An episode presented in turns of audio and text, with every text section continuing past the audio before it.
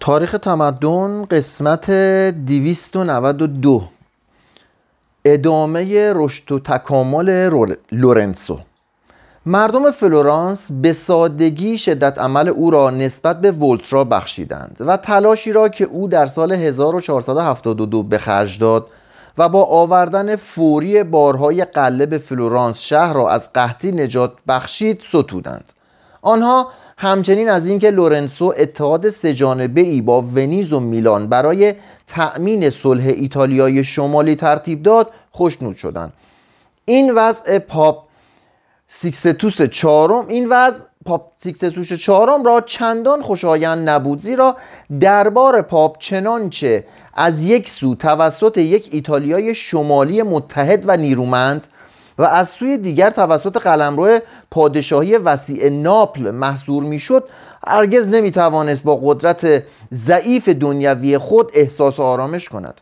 هنگامی که سیکستوس با خبر شد که فلورانس در صدد است شهر و سرزمین ایمولا را بخرد ظنین شد که شاید لورنسو نقشه گسترش قلمرو و فرمانروایی فلورانس را تا دریای آدریاتیک در سر میپروراند. سیکستوس خود با شتاب ایمولا را به عنوان راه ارتباطی لازم در زنجیره شهرهایی که قانونا تابع دربار پاپ بودند خریداری کرد.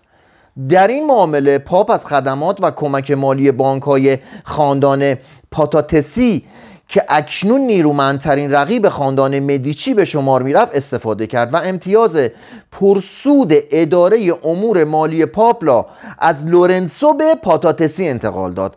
و دو تن از دشمنان مدیچی را به فرمانروایی ایمولا و اسقف اعظمی پیزا که در آن زمان از متصرفات فلورانس بود منصوب کرد.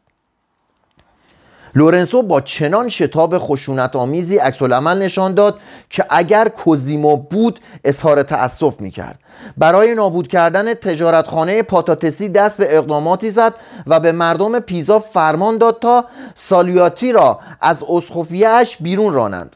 پاپ چنان برآشفت که با توطئه پاتسی ریاریو و سالویاتی برای برانداختن لورنسو موافقت کرد. پاپ حاضر به تایید قتل لورنسو جوان نشد اما دیگران این گونه نازک طبعی ها را مانعی بر سر راه خود به حساب نیاوردند.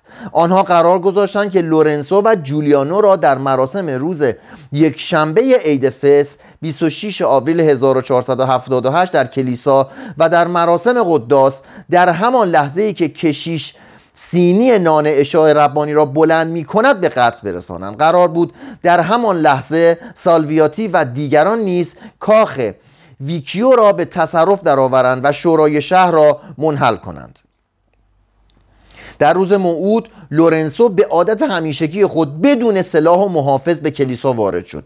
جولیانو تأخیر کرد اما فرانچسکو دپاتاتسی و برناردو باندینی که مأمور کشتن او بودند به خانه او رفتند و با شوخی و کنایه سر به سرش گذاشتند و تشویقش کردند که به کلیسا برود.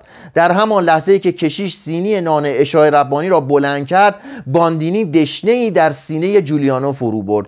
جولیانو نقش بر زمین شد و فرانچسکو د پاتسی خود را به روی او انداخت و چنان و, با چنان خشمی بر او ضربه های مکرر وارد آورد که پای خود را نیز به سختی مجروح کرد.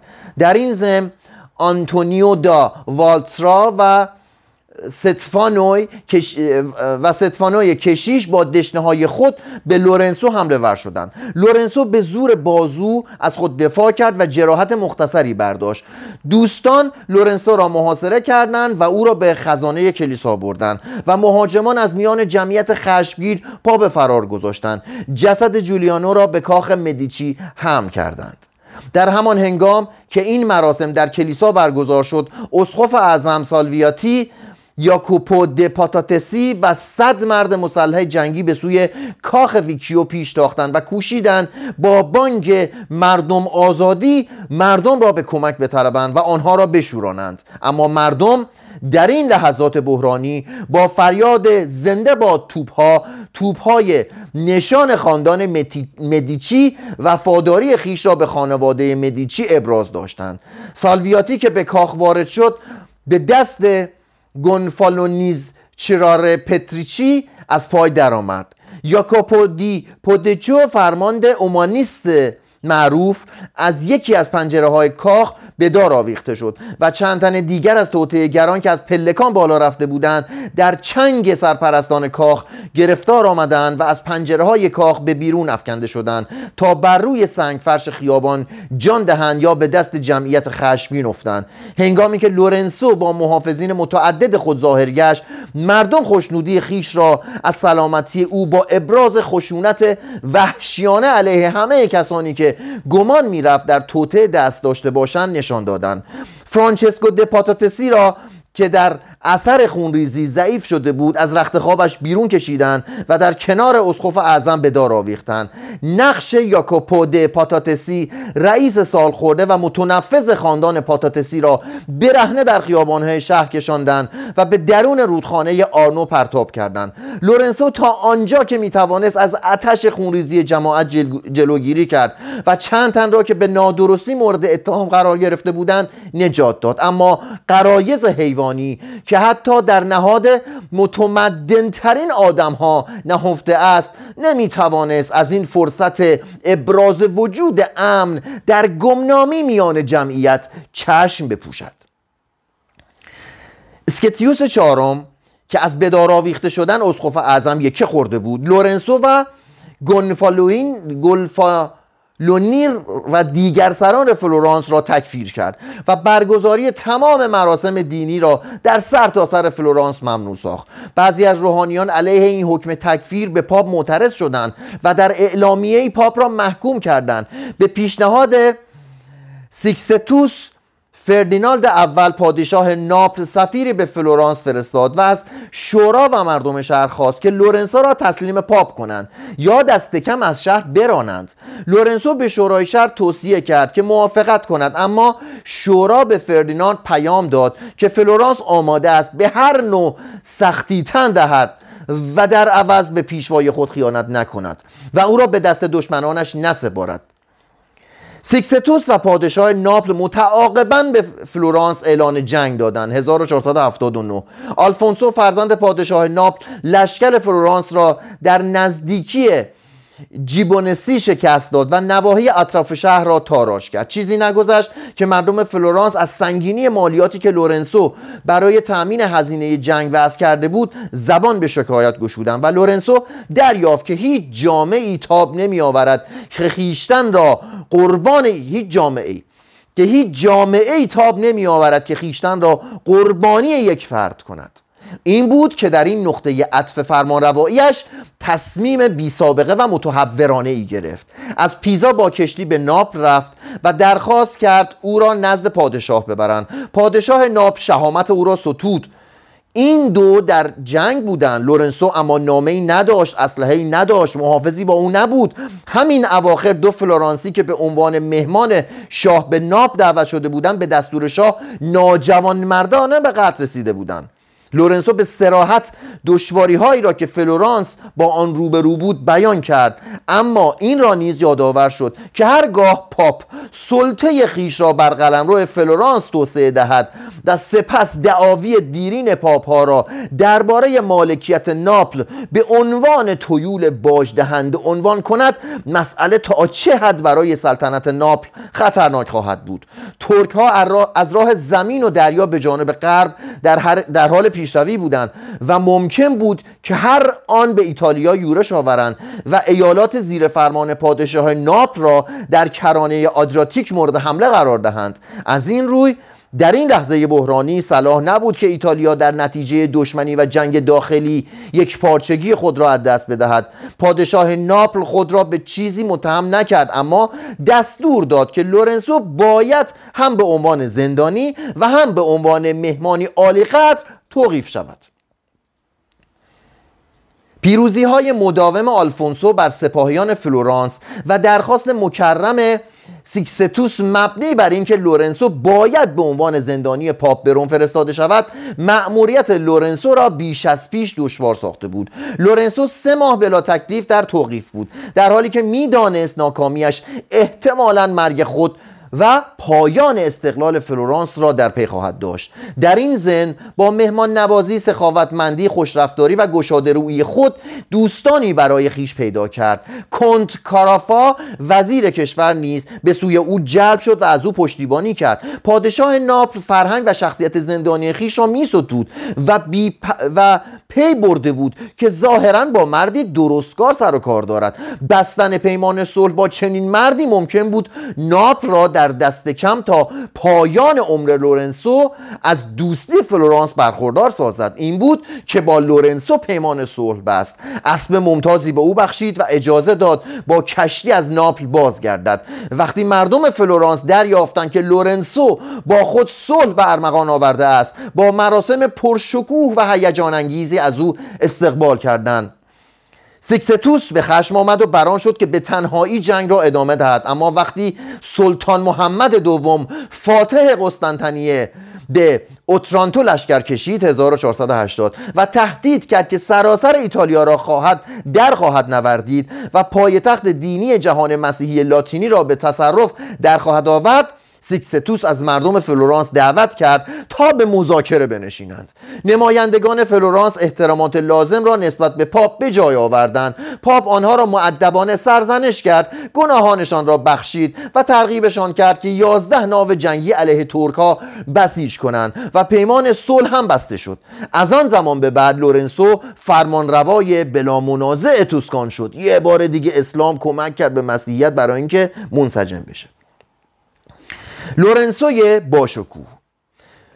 لورنسو اکنون در مقایسه با ایام جوانی با اعتدال بیشتری فرمان روایی می‌کرد. تازه به سن سی سالگی گام نهاده بود. اما در گرمخانه رنسانس مردان به سرعت پخته می شدند لورنسو زیبا نبود بلند بالا چارشانه و تنومند بود و بیشتر به یک ورزشکار شبیه بود تا دولتمند. و به راستی هم در ورزش های بدنی به ندرت کسی بر او پیشی می جست به فراخور مقام خویش با وقار بود. اما در محافل خصوصی طوری رفتار می‌کرد که دوستان فی‌الفور قدرت و ثروتش را فراموش می‌کردند. لورنسو مثل فرزندش لئو دهم از ظریفترین آثار هنری و ساده ترین مظاهر زیبایی لذت می‌برد.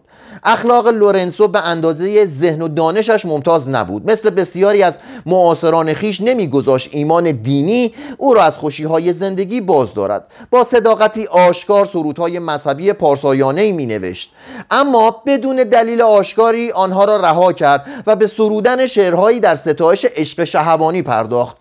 به نظر می رسید هرگز حسرت چیزی جز خوشی های از دست رفته را نداشته است. از آنجا که از روی بیمیلی و فقط به دلایل سیاسی با زنش ازدواج کرده بود و به این زن علاقه ای نداشت و فقط احترامش می کرد خیشتن را چنان که رسم زمانش بود با زنان دیگر سرگرم می ساخت. اما این مسئله که فرزند نامشروعی نداشت از وجوه امتیازش به شمار می آمد تا هدیه کسی را با هدیه ارزنده تری پاداش نمی‌داد آرام نمی گرفت در موارد متعددی هزینه کارهای دینی را می پرداخت به هنرمندان دانشوران و شاعران و شاعران بیشماری کمک مالی می کرد و پولهای هنگفتی به دولت وامی داد فعالیت های فرهنگی وی تا حدودی موجب قفلتش از امور گسترده تجارت, تجارتخانه اش شد. نمایندگان او از گرفتاری هایش سوء استفاده کردند و به ولخرجی و حساب‌سازی پرداختند. لورنسو دارایی خانوادگی را بدین طریق نجات داد که آن را اندک اندک از تجارت خارج کرد و, از و در املاک شهری و در کشتزارهای وسیع سرمایه گذاری کرد. از نظارت شخصی بر کشتزارها و باغهای خود لذت می برد و به همان اندازه که با فلسفه آشنایی داشت کودهای کشاورزی را نیز می شناخت در دوران فرمانروایی او زندگی اقتصادی فلورانس رونق گرفت. نرخ بهره تا میزان 5 درصد کاهش یافت. فوقالعاده بوده. آنچه بیش از هر عاملی در پیشرفت اقتصاد فلورانس مؤثر افتاد خط مشی صلح‌طلبانه و توازن قوا بود که او در دومین دهه فرمانروایی خویش در ایتالیا برقرار کرد. برای بیرون راندن ترکها از ایتالیا فلورانس به حکومت‌های دیگر ایتالیا پیوست و چون این مقصود حاصل آمد لورنسو پادشاه ناپل و پادشاه میلان را ترغیب کرد که با فلورانس پیمان دفاع متقابل ببندند و چون پاپ اینوکنتیوس هشتم نیز به این اتحادیه پیوست بیشتر حکومتهای کوچکتر نیز با آن ملحق شدند. ونیز در این اتحادیه شرکت نجست اما از ترس متحدین رفتار سازشکارانه ای در پیش گرفت. به این طریق جز در وقفه های کوتاه مدت ایتالیا تا پایان عمر لورنسو از صلح آرامش برخوردار شد. در این ضمن لورنسو همه تدابیر و نفوذ خویش را به کار بست تا از های ضعیف در برابر های نیرومند حمایت کند. نزاع‌های میان ها را فرو نشاند و علایقشان را با هم سازش می‌داد و هر گونه احتمال آشوبی را در نطفه خفه می کرد در آن دهه خوشی 1480 الی 1490 فلورانس در سیاست، ادبیات و هنر و هنر به اوج افتخار خود رسید.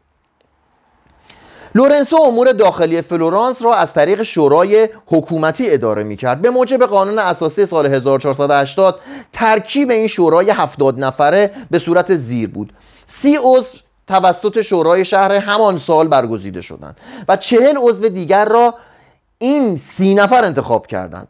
عضویت در این شورا مادام العمر بود و در صورت فوت عضوی شورا با اخصره جانشینی برای او برمیگزید. طبق این مقررات شورای شهر و شورای حکومتی فقط به عنوان نمایندگان اجرایی این شورا اختیاراتی داشتند. مخالفت دشوار بود زیرا لورنسو جاسوسانی گماشته بود که مراقب باشند و عواملی داشت تا مخالفان را از نظر مالی به زحمت بیاندازند. دستبندی های قدیمی از بین رفت. جنایات سر در لاک فرو برد. نظم برقرار شد و آزادی زوال یافت.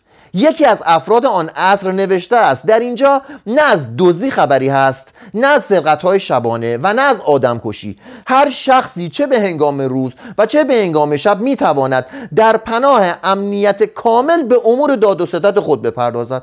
بازرگانان رونق اقتصادی شهر را بر آزادی سیاسی ترجیح می‌دادند. طبقه پرولتاریا سرگرم کارهای عمومی گسترده بود و تا زمانی که لورنسو برای آنان نان و سرگرمی تهیه می‌دید به دیکتاتوری به دیده اغماز مینگریست. اخلاقیات در فلورانس تحت فرمانروایی بانکداران مدیچی بهتر از اخلاقیات در روم دوران بعدی و تحت فرمانروایی پاپای مدیچی بود.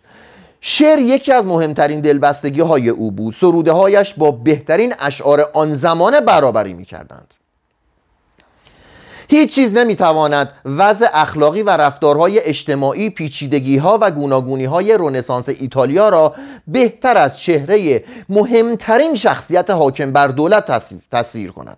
شخصیتی که ثروت هنگفتی را اداره می کرد در جشنهای نظامی نزبازی می کرد اشعار عالی می سرود و با نظر تیز و عادلانه از هنرمندان و نویسندگان حمایت می‌کرد. به راحتی با دانشمندان و فیلسوفان و دهقانان و بازیگران در میآمیخت.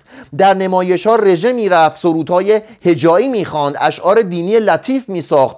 با معشوقه ها کلنجار می‌رفت. پاپ میآفرید و به عنوان بزرگترین و اصیلترین ایتالیایی عصر در سر تا سر اروپا مورد احترام بود. قسمت بعد ادبیات عصر پولیتسیانو. ادیبان فلورانسی که به کمک و که با کمک و سرمشق و سرمشق قرار دادن لورنسو دلگرمی یافته بودند اکنون بیش از پیش آثار خود را به زبان ایتالیایی می نوشتند اینان به تدریج از زبان ادبی ایتالیایی توسکانی را رواج دادند که زبان نمونه و معیار سراسر شبه جزیره ایتالیا شد. اما لورنسو همزمان با احیای ادبیات ایتالیایی کار پدر بزرگ خود یعنی گردآوری همه آثار کلاسیک یونان و روم برای استفاده ادیبان فلورانس را با پشتکار دنبال کرد. او پولیتسیانو و یانوس لاسکاریس را برای خرید نسخ خطی کهن به شهرهای مختلف ایتالیا و نیز به خارج از کشور فرستاد. لاسکاریس از یک دیر واقع در کوه آتوس 200 نسخه خطی همراه آورد که از آن میان 80 نسخه برای اروپای باختری تا آن زمان ناشناخته بود. به گفته پولیتسیانو لورنسو آرزو داشت بتواند همه ثروت خود تا حتی اثاث خانه خویش را صرف خرید کتاب کند. لورنسو برای نسخه برداری نسخ خطی غیرقابل خرید کاتبانی اجیر کرد و در عوض به سایر کلکسیونرهای نسخ قدیمی نظیر ماتیوس کوروینوس پادشاه مجارستان و دوک فدریگو اهل اوربینو اجازه داد. برای نسخه برداری از نسخ خطی وی کاتبانی به کتابخانه مدیچی بفرستند. پس از مرگ لورنسو این مجموعه یا کتاب هایی که کوزیمو به دیر سان مارکو سپرده بود یک جا, یک جا گردآوری شد. در سال 1495 تعداد این کتاب ها بر روی هم به 1039 جلد بالغ شد که 460 جلد از آنها به زبان یونانی بود. میکلان چندی بعد ساختمان زیبایی برای نگاهداری این کتاب ها بنا کرد که نزد آیندگان به نام کتابخانه لورنسی معروف شد. وقتی برناردو چنینی چاپ خانه ای در فلورانس تأسیس کرد 1471 لورنسو به خلاف دوست خود پولیتسیانو یا فدریگو به این هنر جدید بی‌اعتنایی نشان نداد. بارتولومئو دی لیبری که این طریق دلگرمی یافته بود نخستین چاپ دیوان هومر را زیر نظر دقیق دمیتریوس خالکوندولوس به چاپ رساند. 1488 یانوس لاسکاریس چاپ های اول آثار اوریپید 1400 94 گلچین ادبیات یونانی 1494 و آثار لوکیانوس را 1496 منتشر کرد. و کریستوفرو لاندینو دیوانهای هوراس 1484 ویرژیل پنینی پلینی مهین و دانته را ویراست و به چاپ رساند. وقتی میشنویم که فلورانس به پاداش این تلاش های ادیبانه خانه باشکوهی به کریستوفر هدیه داد به روح آن زمان بیشتر پی می‌بریم. دانشورانی که شهرت مدیچی ها و فلورانسی های دیگر در زمینه حمایت سخاوتمندانه از ادیبان فریفتشان کرده بود به فلورانس هجوم آوردند و این شهر را پایتخت فضل ادبی ساختند. وسپازیانو دا بیستیتجی که به عنوان کتاب فروش و کتابدار در فلورانس و اوربینو و روم خدمت کرد یک سری کتاب های شیوا و خردمندانه تحت عنوان زندگی مردان نامی نوشت که شرح حال نویسندگان و حامیان آنها در آن اصل بود. لورنسو برای بسط و انتقال میراث فکری نژاد خویش دانشگاه کهنسال پیزا و آکادمی افلاتونی فلورانس را احیا کرد و توسعه بخشید. این آکادمی دانشکده رسمی نبود بلکه انجمنی از دوستداران افلاتون بود که در فواصل نامنظم در کاخهای شهری لورنسو یا ویلای فیچینو واقع در کاردجی گرد می آمدن با هم شام میخوردن یک بخش یا تمامی یکی از مکالمات افلاتون را با صدای بلند میخواندند و درباره فلسفه آن بحث می‌کردند. در روز هفت نوامبر که سالگرد ولادت و مرگ افلاتون پنداشته می‌شد مراسم با ابهتی تقریبا مشابه به مراسم مذهبی توسط آکادمی برگزار می‌شد. بر سر پیکر نیمتنه ای که آن را از افلاتون می... که آن را افلاتون میپنداشتند تاج گلی می نهادن و در برابر آن چراغی روشن می‌کردند. کریستوفر لاندینو این گرد همایی ها را به عنوان پایه‌ای برای نگارش گفت و نگارش گفت و شنودهای خیالی خود تحت عنوان مجادله با کامادول ها مورد استفاده قرار داد. 1468 روایت وی چنین است که روزی او و برادرش به هنگام دیدار از دیر راهبان کامادول با لورنسوی جوان و جولیانو دمدیچی لئون باتیستا آلبرتی و شش تن دیگر از شخصیت های فلورانس ملاقات می کنند آنها بر چمنی کنار چشمه روانی آرمیدن و بر سر زندگی پر جنب و جوش در برابر زندگی متفکرانه به بحث نشستند. آلبرتی زندگی تفکرآمیز روستایی را می ستاید حالان که لورنسو اصرار میورزد که ذهن کمال یافته حد اکثر کارایی و رضایت خود را فقط در خدمت کشاورزی و تجارت جهانی مییابد. از جمله کسانی که در بحث‌های انجمن دوستداران افلاتون شرکت داشتند پولیتسیانو، پیکو دلا میراندولا، میکلانج و مارسیلیو فیچینو بودند. مارسیلیو چنان به مأموریتی که کوزیمو به او سپرده بود وفادار بود که تقریبا همه عمرش را وقف ترجمه کتاب های افلاتون به لاتینی و مطالعه و آموزش و نگارش درباره مکاتب افلاتون کرد.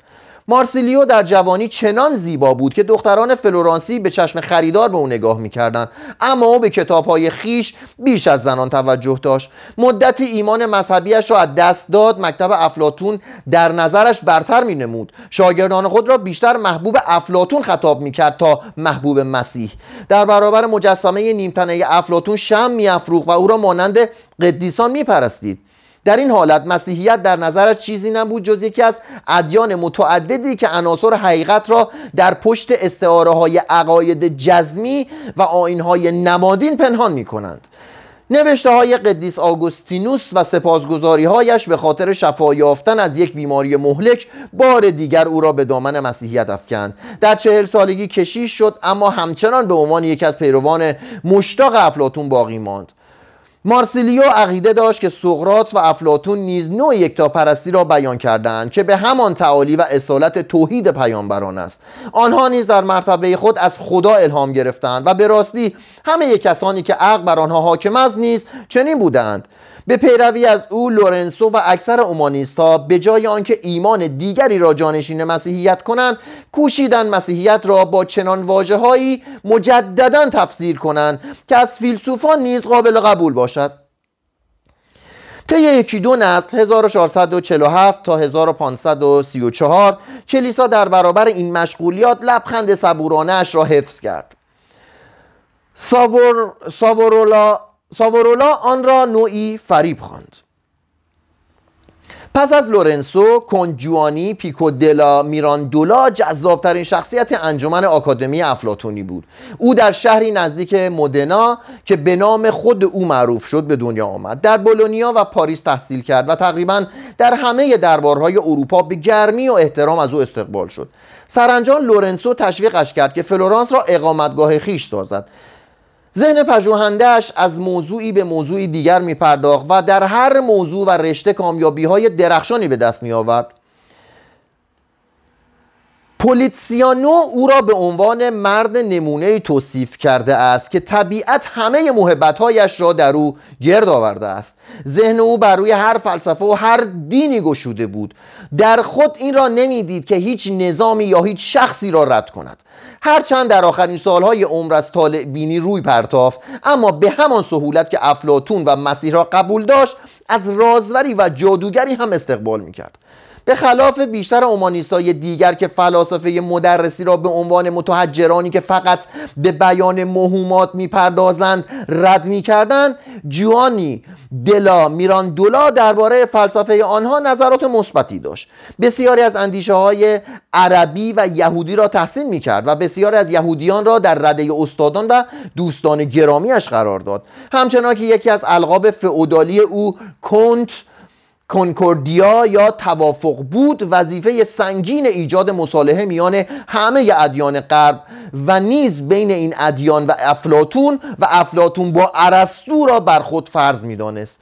گرچه همه تملقش را می‌گفتند تا پایان عمر کوتاه خود فروتنی دلپذیرش را حفظ کرد. تنها چیزی که این فروتنی به این تنها چیزی که به این فروتنی لطمه می‌زد اعتقاد قاطعش به درستی معلومات و آموخته های خود و نیز به نیروی اقلانی بشر بود. پیکو در سن 24 سالگی به روم رفت 1484 با نشر فهرستی از, نه...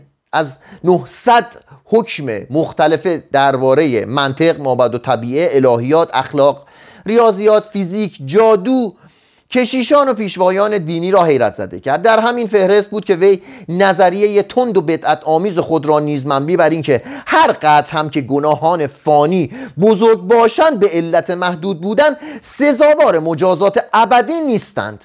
گنجانده بود. وی همچنین اعلام داشت که آماده است در یک بحث و جدل عمومی در برابر هر شخصی که بخواهد از هر یک از این احکام دفاع کند.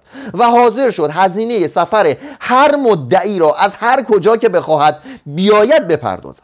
به عنوان مقدمه این مبارزه پیشنهادی فلسفه خطابه معروفی را که بعدها به نام درباره شعن انسان معروف شد فراهم کرد و در آن با شوری جوانانه نظریه متعالی اومانیست ها را درباره نوع انسان که با بیشتر نظریه های قرون وسطایی ناسازگار بود شهر داد.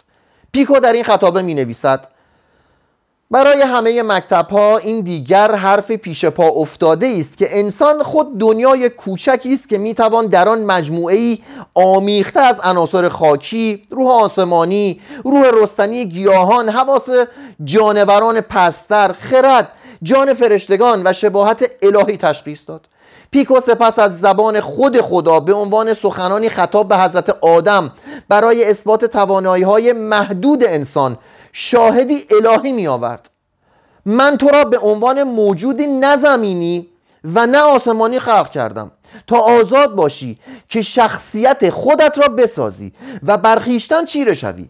تو می توانی تا حد جانوری تنزل کنی یا دوباره به صورتی الهی متولد شوی. پیکو سپس از زبان خود با روح متعالی دوران شباب رونسانس می افزاید این اوج محبت الهی و خوشبختی متعالی و شگفتانگیز انسان است که می‌تواند همانی باشد که آرزوی بودنش را دارد. جانوران از همان لحظه تولد از تن مادر خیش همه آن چیزهایی را که مقدر است داشته باشند یا آن باشند با خود میآورند. متعالی ترین ارواح یعنی فرشتگان از همان روز ازل همان هستند که تا ابد خواهند بود. اما خداوند پدر به انسان از همان لحظه تولد جوانه های همه نوع امکانات و همه نوع زندگی را عطا کرده است. برو هر چی می‌خوای بشو. کسی حاضر نشد در این مجادله چند جانبه پیکو شرکت کند. گفته بود خرجت هم میدم بیا اینجا بشیم جلوی من. اما پاپ اینوکنتیوس هشتم سه حکم از احکام او را به عنوان احکام بدعت آمیز محکوم کرد. از آنجا که این سه حکم بخش کوچکی از تمام احکامی بود که پیکو گفته بود پیکو می توانست انتظار داشته باشد که پاپ از گناه او درگذرد. و در حقیقت هم اینوکنتیوس چندان سخت نگرفت. اما پیکو استغفارنامه محتاطانه ای نوشت و به پاریس فرستاد. دانشگاه پاریس نیز از او حمایت کرد. در سال 1493 پاپ الکساندر ششم با خوشرویی معمول خویش به پیکو اطلاع داد که همه خطاهای او را بخشوده است. پس از بازگشت به فلورانس پیکو پیرو صادق ساونارولا شد. از دنبال کردن همه علوم دست کشید. پنج دیوان شعرهای عاشقانه خود را سوزاند دارایی خویش را وقف تهیه جهیزیه عروسی برای دختران فقیر کرد و خود زندگی نیمه روحانی در پی گرفت. در این اندیشه بود که به فرقه راهبان دومینیکی بپیوندد. اما پیش از آن که در این باره تصمیم قطعی بگیرد در حالی که هنوز جوانی سی و یک ساله بود چشم از جهان فرو است نفوذ پیکو پس از پایان زندگی کوتاهش همچنان بر جای ماند و رویشلین در آلمان الهام گرفت تا مطالعات مربوط به ادبیات عبری را که پیکو در زندگی خود مشتاقانه به آن دلبسته بود دنبال کند. پولیتسیانو که برای پیکو ستاشی فراوان قائل بود و اشعارش را با فروتنی و پوزش خواهی بسیار تصحیح کرد شور و حرارتی کمتر از فضل و فراستی عمیقتر از پیکو داشت. نام اصلی پولیتسیانو آنجلوس باسوس بود. دیگران او را آنجلو آمبروجینی مینامیدند و این نام پولیتسیانو که بدان شهره گشته است متخذ از نام محلی است به نام مونت پولیتسیانو که در دشتهای اطراف فلورانس واقع است. وی پس از آن که به فلورانس آمد نزد کریستوفرو لاندینو زبان لاتینی نزد آندرونیکوس سالونیکایی زبان یونانی نزد فیچینو فلسفه افلاتون و نزد آرجیروپولوس فلسفه ارسطو را آموخت. در 16 سالگی ترجمه آثار هومر به زبان لاتینی را آغاز کرد و در آن چندان اصطلاحات و جمله های منسجم و پرقدرت به کار برد که انگار از عصر سیمین شعر رومی به جا مانده است. پس از آنکه ترجمه دو جلد اول کتاب را به پایان رسان آنها را برای لورنسو فرستاد. آن سرآمد حامیان ادب که ارزش هر اثر گرانقدری را با زیرکی در میافت پولیتسیانو را به ادامه ترجمه تشویق کرد. او را به خانه خود برد تا معلم پسرش پیرو شود و همه نیازمندی های او را برآورد.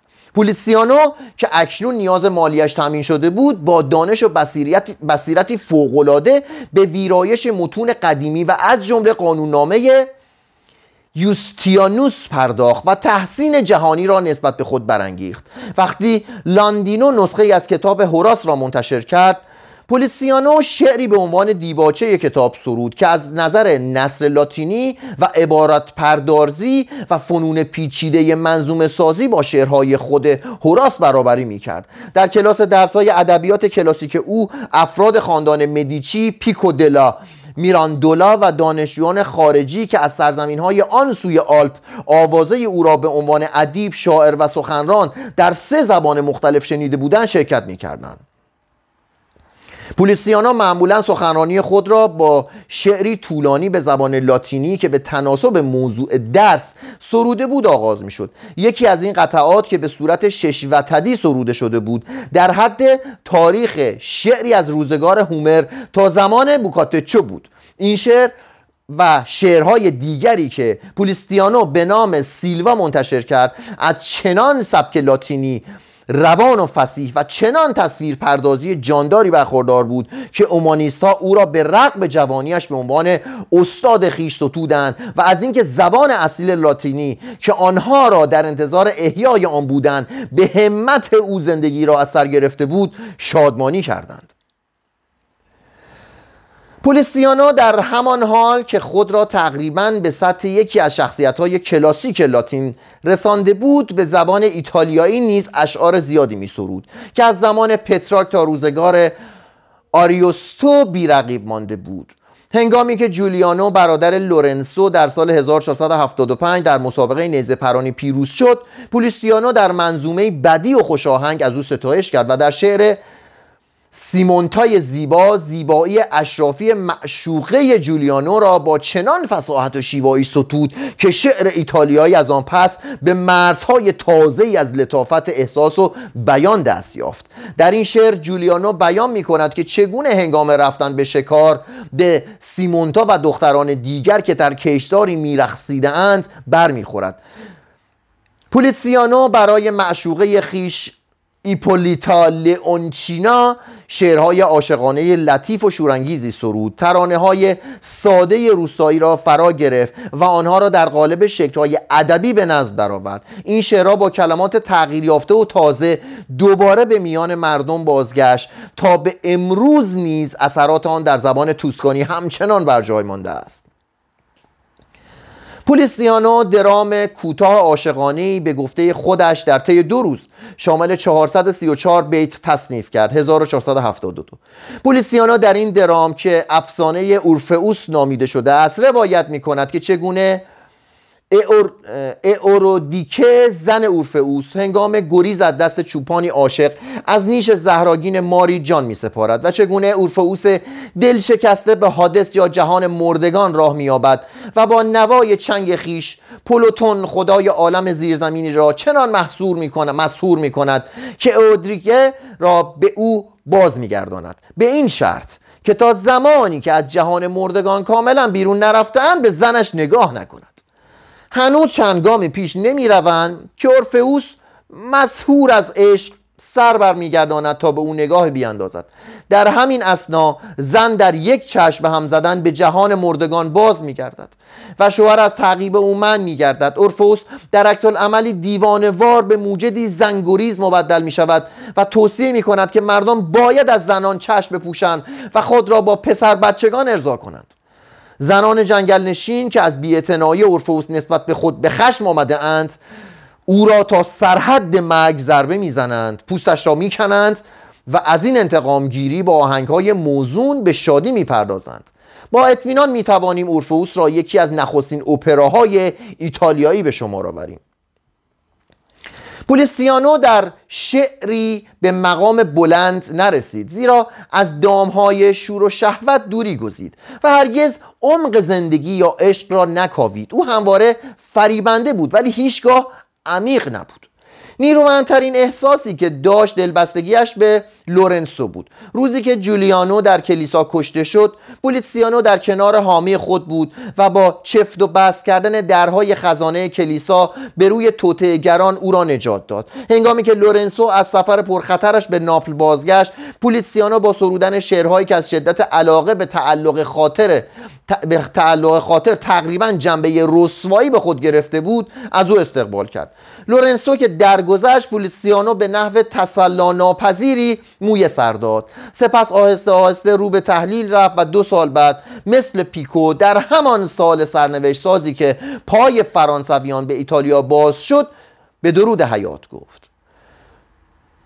لویجی پولجی مردی جسور در بزلگویی بیبندوبار بود و با بکار گرفتن زبان و اصطلاحات و نظریه های برجوازی برای توصیف داستانها و رمانهای عشقی شهسواران کاخ لورنسو و ملتی را از خنده در هم میپیچاند.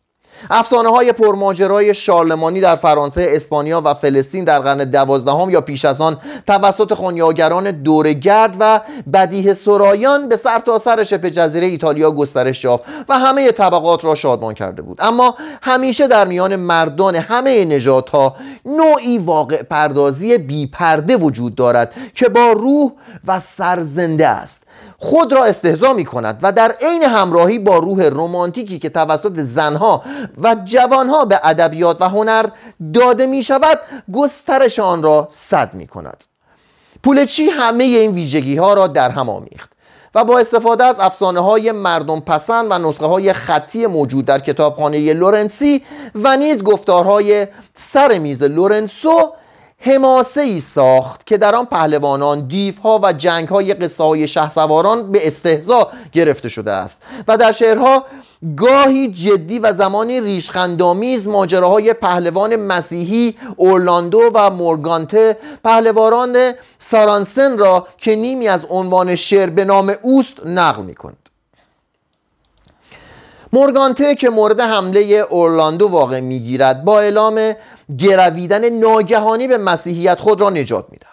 اولاندو به او الهیات میآموزد و توضیح می‌دهد که دو برادر او که اخیرا کشته شده اند به علت بی ایمانی اکنون در دوزخند. به او وعده می‌دهد که اگر مسیحی خوبی بشود به بهش خواهد رفت. اما اختار می کند که در بهش نباید بر حال بستگان خیش که در حال که در آتش دوزخ میگدازند دلسوزی کند. شهسوار مسیحی می‌گوید مشتهدین کلیسای ما اتفاق نظر دارند که اگر آنان که به افتخار ورود به بهش نائل می شوند در حال بستگان بینوای خیش که در آن عرصه پرختشاش و وحشت انگیز جهنم افتادند غمخواری کنند از سعادت جاودانی محروم خواهند شد. مورگانته خود را نمی بازد و به اورلاندو اطمینان می دهد خواهی دید که بر برادرانم دلسوزی می کنم یا نه؟ و خود را تسلیم خواست خداوند کرده و چون فرشته رفتار می کنم یا نه؟ دستان برادرانم را قطع خواهم کرد و آن دستان بریده را برای آن راهبان مقدس خواهم برد تا از مرگ دشمنان خود اطمینان حاصل کنند پولچی در بند هجدهم منظومه پهلوانان دیگری را به نام مارگوته معرفی می کند که دزدی سرخوش و آدمکشی ضعیف است و هر گونه رزیلتی جز خیانت به دوستان را به خود نسبت می دهد وی در برابر پرستش مورگانته که در که آیا کدام دین را ارجح می شمارد چنین پاسخ می دهد برای من فرقی میان سیاه و آبی نیست و به هیچ کدام عقیده ای ندارم.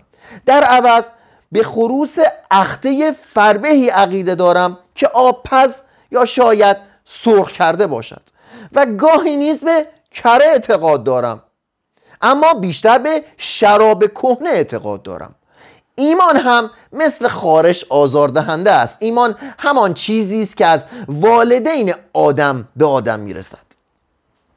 پولچی نخست بندهایی از شعر را که مربوط به داستان مورگانته است منتشر کرد و شعر که تکمیل شد آن را مورگانته بزرگتر نامید. مارگوته پس از آنکه در دو بند شعر شادمانه جولان می‌دهد از شدت خنده جان می سپارد پولچی بر مرگ او اشک نمی ریزد اما از دنیای تخیلات جادویی خیش دیوی تراز اول به نام اشتاروته بیرون می آید که همراه با لوکیفر یا لوسیفر. اینجا نوشته لوکیفر. عصیان می کند همون شیطان در اصل. اشتاروته که توسط مالاجیجی ساحر از دوزخ احضار می شود تا رینالدو را به سرعت از مصر به رونسوو بیاورد. او این مأموریت را ماهرانه انجام می‌دهد و به نظر محبت آمیز رینالدو را چنان به خود جلب می کند که شهسوار مسیحی تصمیم می‌گیرد از درگاه خداوند بخواهد اشتاروته را از دوزخ آزاد کند. اما دیو معدب که در الهیات تبهر فراوان دارد یادآور می شود که سرکشی در برابر عدالت لایتناهی خیانت مطلق به شمار می رود و در خور عقوبت ابدی است. مالاجیجی با خود میاندیشد که چرا خدایی که همه چیز از جمله نافرمانی لوکیفر و لعنت ابدی او را پیش میدان که لعنت از اول می‌خونم. با خود میاندیشد که چرا خدایی که همه چیز و از جمله نافرمانی لوکیفر و لعنت ابدی او را از پیش می‌داند او را آفریده است. اشتاروته اعتراف می‌کند که این رازی است که حتی یک دیو خردمند هم نمی‌تواند از او سر درآورد. اشتاروته در حقیقت دیوی خردمند بود زیرا پولچی که این سطور را در سال 1484 می نوشت به نفتی شگفتانگیز ماجرای کریستوف کلمب را از زبان او پیشگویی می کند شعر با اعلام اعتقاد به این نکته که همه ادیان خوب هستند پایان می یابد پولشی گاهی به خود اجازه می دهد محجوبانه نکته بدعت آمیزی در شعر بگنجاند. نظیر آنجا که با استناد به کتاب مقدس دلیل می آورد که دانش از پیشاموخته مسیح با دانش خدای پدر برابر نیست. یا آنجا که به خود اجازه می‌دهد امیدوار باشد که سرانجام همه ارفاه حتی لوکیفر آمرزیده خواهند شد. اما به عنوان یک فلورانسی معتبر و مانند سایر اعضای محفل لورنسو در ظاهر نسبت به کلیسا که جزء لاینفک زندگی مردم ایتالیا بود مؤمن باقی ماند. روحانیان روحانیان فریب کرنش های ظاهری او را نخوردند و هنگام مرگش 1484 از دفن جسد او در گورستان تقدیس شده جلوگیری کردند.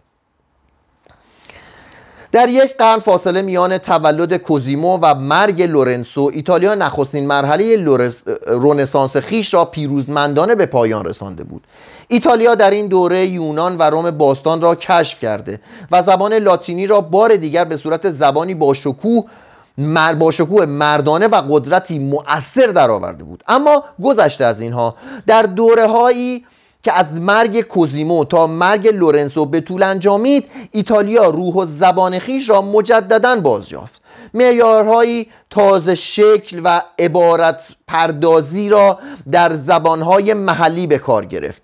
شعرهایی سرود که روح کلاسیک داشتند اما از نظر زبان و اندیشه بومی نو بودند و از امور و مسائل زمانه خود یا, من... یا مناظر و آدم های محلی و روستایی الهام می گرفتند دیگران که ایتالیا در طول یک نسل به همت پولچی افسانه های فکاهی را به مرتبه ادبیات ارتقا داده بود. راه را برای بویاردو و آریوستو گشوده بود و حتی نمودی از نیشخندهای سروانتس بر خودنمایی ها و لاف زدنهای شهسواران را از پیش تحقق بخشیده بود. اصل دانشوران رو به پایان بود. تقلید جای خود را به خلاقیت می‌داد. ادبیات ایتالیایی که پس از انتخابات که پس از انتخاب زبان لاتینی برای سرودن اشعار حماسی توسط پتراک به انحطاط گراییده بود جانی تازه می گرفت به زودی احیای آثار باستانی به فراموشی سپرده می‌شد و فرهنگ ایتالیایی نوینی تجلی یافت که پیشگام ادبیات دنیا بود و آن را از هنر سرشار کرد چون پترارک اومد زبان رو برد به سمت لاتینی بعد دوباره دیدیم که زبان دوباره برگشت به سمت رومی. ولی خب فلسفه لاتینی هم اومد با خودش. معماری و مجسمه سازی عصر وروکیو لورنسو سنت حمایت از هنر خاندان مدیچی را مشتاقانه ادامه داد. لورنسو مجموع آثار معماری و مجسمه سازی خویش را با اشیایی که از کوزیمو و پیرو به جا مانده بود در باقی بین کاخ مدیجی و دیر سان مارکو جای داد و دیدن آنها را برای همه دانشوران و علاقمندان معتبر آزاد اعلام کرد. به دانشجویانی که پشتکار و استعدادی از خود نشان می‌دادند میکلانج یکی از آنان بود. کمک هزینه برای گذراندن زندگی می پرداخت و به کسانی که لیاقت خاصی ابراز می داشتند پاسخ می‌داد. پاداش می‌داد. وازاری می‌گوید این نکته بسیار قابل توجه است که همه کسانی که در باغهای مدیچی به مطالعه می پرداختند و مورد لطف لورنسو بودند همگی هنرمندانی برجسته شدند. این مسئله را فقط باید به نیروی داوری و تشخیص این مرد بزرگ و هنرپرور نسبت داد. در اثر تشویق ها و در بسیاری موارد در نتیجه کمک های مالی او فلورانس اکنون به بناهای پرشکوه ملی و خانه های شخصی و خانه های شخصی زینت یافته بود. وی ساختمان کلیسای سان لورنسو و بنای دیری در فیزوله را تکمیل کرد. جولیانو برای لورنسو در پودجو آ کایانو ویلایی زیبا ساخت این که هنرمندان تا چه حد لورنسو را دوست داشتند در عمل, در عمل سخاوتمندانه جولیانو پیداست. شورای شهر فلورانس نیز به کار نوسازی جایگاه زیبایی بی همتای خویش کاخ وکیو ادامه داد. بسیاری از معماران مجسمه ساز هم بودند.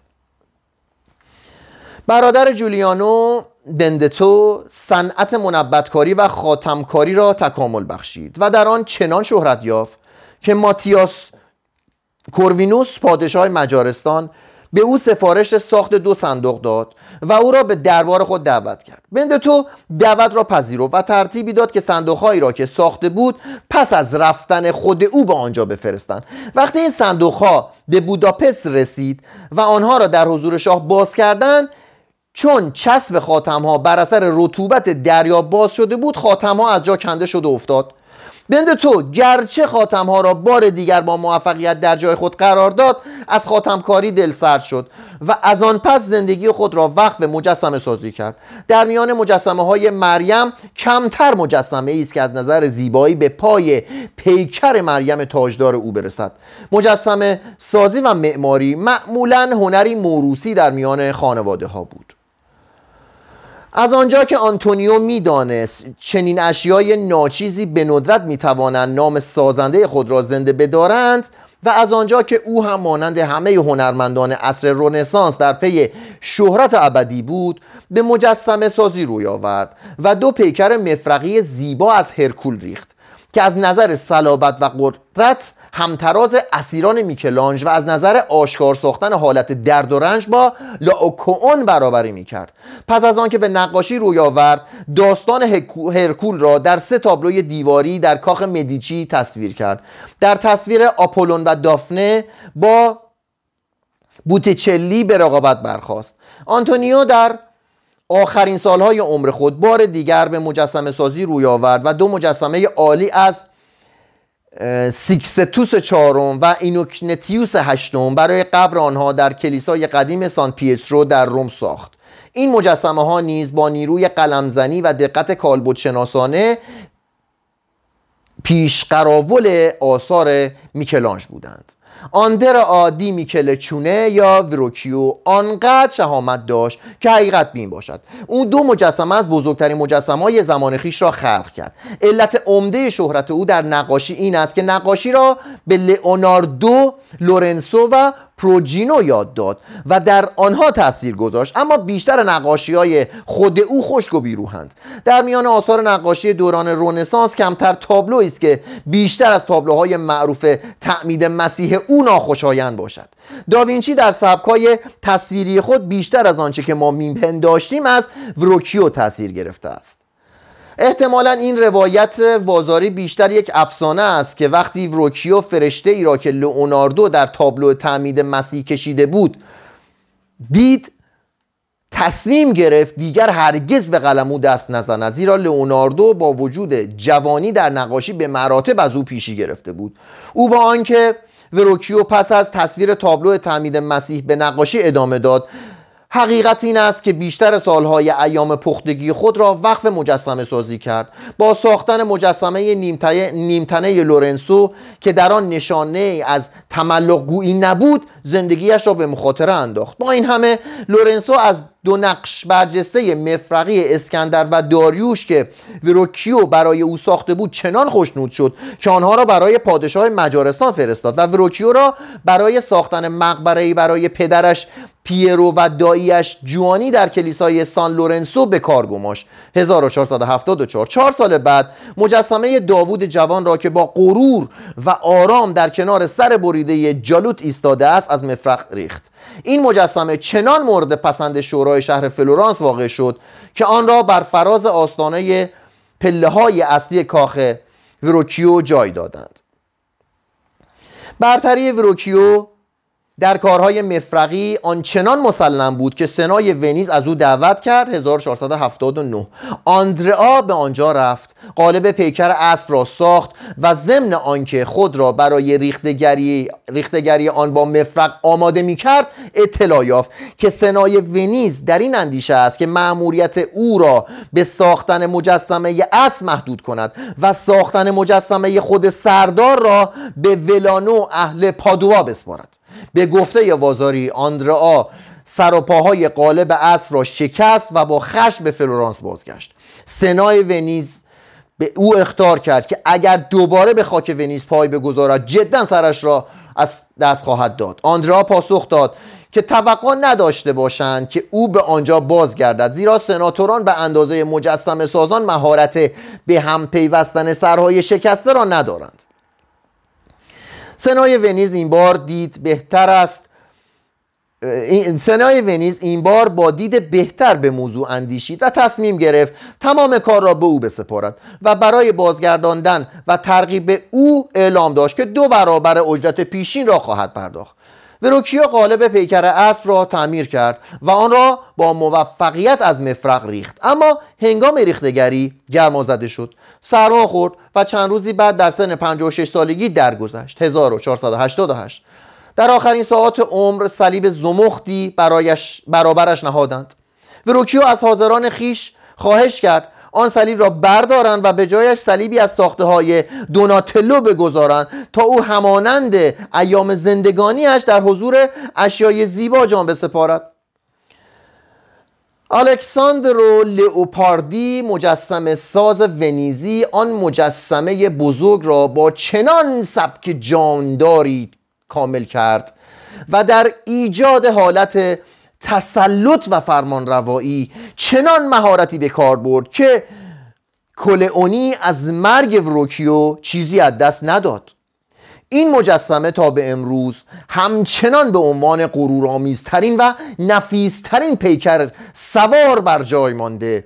از ببخشید. این مجسمه تا به امروز همچنان به عنوان غرورآمیزترین و نفیسترین پیکر سوار بازمانده از دوران رونسانس در حال خرامیدن است. فردا شب نقاشی. شب همتون بخیر.